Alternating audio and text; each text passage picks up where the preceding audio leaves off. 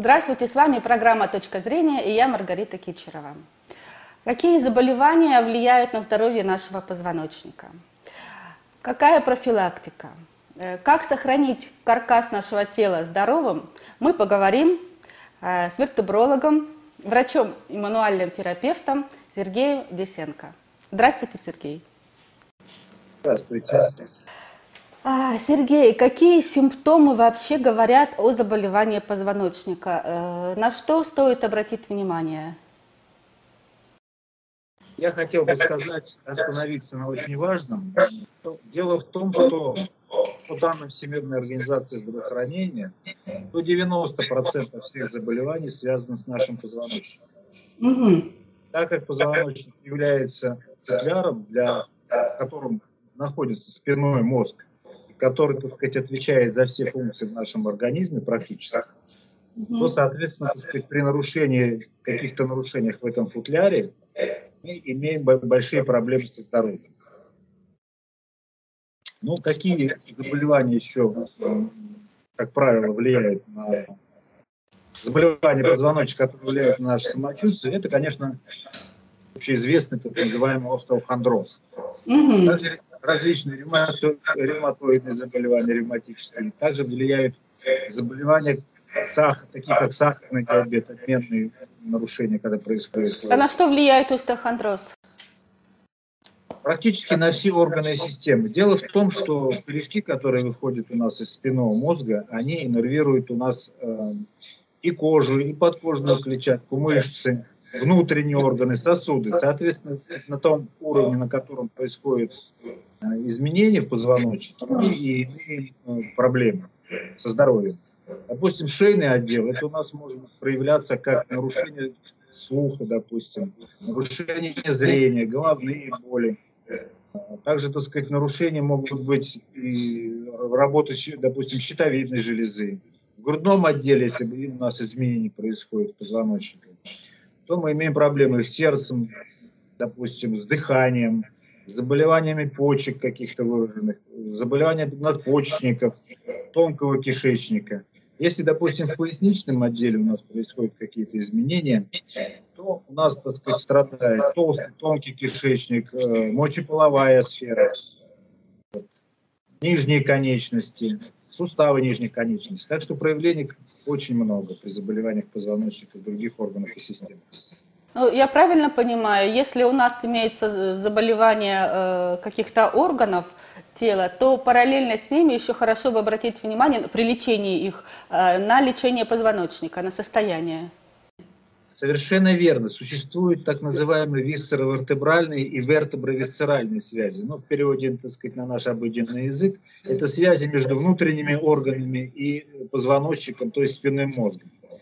Скажем так, что всегда мы при заболеваниях какого-то органа должны обращать внимание, что причиной может быть Э, скажем, заболевания позвоночника. Это очень часто бывает. И при лечении, правильном лечении, скажем, нарушений, которые происходят в позвоночнике, мы будем получать положительный эффект в лечении внутренних органов нашего организма. Угу. Тогда давайте поговорим о том, как нам сохранить здоровье позвоночника, э, либо в целях профилактики, либо в помощь уже назначенному лечению. И вопрос, как правильно сидеть? И использовать ли при этом, э, ну вот в помощь, корсет для осанки, потому что в последнее время его довольно часто рекламируют. Ну, я бы не советовал применять корсет для того, чтобы улучшить осанку, потому что данным и наших, и зарубежных авторов это приводит к ухудшению ситуации. При нарушениях осанки корсет он влияет на то, что у нас наши мышцы – они привыкают, что как бы, не работать. И, соответственно, они еще хуже э, поддерживают тот тонус, который должен быть. И осанка, осанка все больше ухудшается. Вот. Как правильно сидеть? Сидеть надо прямо, чтобы ноги э, касались пола. Спина прилегала, плот, при, спина прилегала плотно к э, спинке стула смотреть прямо. Но, к сожалению, не всегда это удается, потому что люди, которые работают, э, допустим, за компьютере, они всегда имеют вынужденную позу, особенно скажем... Ну вот тогда не помогает ли корсет держать осанку? Корсет не помогает держать осанку. Почему? Потому что я вам уже сказал, что происходит, в принципе, атрофия мышц. Постепенная атрофия мышц, они перестают работать так, как должны быть. То есть тонус их снижается, и, соответственно, еще хуже нарушение в осанке. Поэтому помогают только физические какие-то упражнения, нагрузки, э, гимнастика, э, скажем, какие-то массажные техники помогают, мануальные техники помогают для того, чтобы исправить, если есть нарушения, или поддерживать осанку. Ну, а тогда давайте поговорим о походке, о приемах, которые помогают правильно вырабатывать походку. И опять вопрос э, о, о стельках, которые идут в помощь, на мой взгляд. Так это или не так? Ортопедические стельки. Ну, начнем с того, что у нас часто возникают э, так называемые патобиомеханические изменения. Когда у нас происходит перекос таза, искривление позвоночника, в связи с этим укорочением, укорочение конечности может быть функциональное. Вот. И, естественно, походка начинается. Почему? Потому что распределение нагрузки э, неравномерное на правой и левой стороне. Также, так сказать, меняется тонус мышц, меняется в связи с этим и тонус сосудов, нарушается обменные процессы, именно в межпозвонковых дисках, к примеру, да? И мы имеем так сказать, большие проблемы со здоровьем, потому что вот э, нарушаются как бы обменные процессы в любых органах и системах. В плане стелек, да, стельки, стельки практически нужны э, каждому э, пациенту, который страдает заболеванием двигательного аппарата. Чаще всего э, при, нарушении, при нарушении осанки у нас нарушается положение в пространстве, допустим. Угу. Потом, так сказать, происходит с неправильным распределением нагрузки, уплощение стопы. То есть развивается плоскостопие. Она продольная, она поперечная, разной степени. Так как у нас стопы, они как отпечатки пальцев отличаются, поэтому, так сказать, стельки делаются индивидуально от каждого человека. И практически у всех пациентов, страдающих э, нарушением осанки, они нуждаются в ношении стелек две трети времени, которые находятся на ногах. Угу. То есть носить корсет э, не полезно, а стельки полезно? Стельки полезны. Угу. А если, например, подобрать стельки э, самому, это возможно? Я только что сейчас говорил, что у нас э, стопы, они различаются так же, как отпечатки пальцев. То есть левая может быть э, более выраженная, в левой, допустим, более выраженные изменения, в правой менее выраженные. Разная степень плоскостопия, э, разное положение в пространстве может быть. Поэтому стельки нужно делать индивидуальные под ваши ноги, под ваши, сказать, под ваши те изменения, которые у вас уже случились в стопах. Ну а для профилактики э, людям, которые не имеют искривления стоп, э, более-менее нормальный позвоночник, и можно самим подбирать себе стельки? Но все-таки лучше, если будет подбирать это специалист, э, то есть ортопед, подолог, который понимает и разбирается в патологии, скажем, из тех изменений, которые происходят с нашими стопами. Потому что не секрет, что, не секрет, что с возрастом у нас у всех практически развивается плоскостопие, потому что падает тонус мышц, тонус связок, и у всех постепенно плоскостопие формируется, хотим мы это или не хотим. А с чем связана растущая косточка на стопе? Ну, это как раз связано с плоскостопием, потому что у нас э, нагрузка увеличивается, развиваются различные изменения в суставах, в суставах стопы, артрозы, происходит деформация, отложение, допустим, э, солей кальция, и в связи с этим косточка так не очень хорошо себя ведет.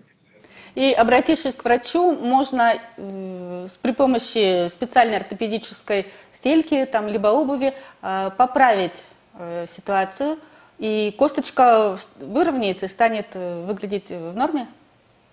В начальных, на начальных этапах, да, можно поправить, так сказать, это все. Но в связи с тем, что если не заниматься, скажем, профилактикой, то она будет только расти, и следующий этап – это только оперативное лечение. То есть в любом случае ею нужно заниматься? Обязательно. А какие правила питания в помощь, э, либо в, при лечении а, также в помощь? Ну, правила питания они общепризнанные, да, больше овощей, фруктов, э, обязательно должно быть достаточное количество белка, достаточное количество минеральных э, веществ, витаминов, поэтому основываясь на правильном здоровом питании, скажем так,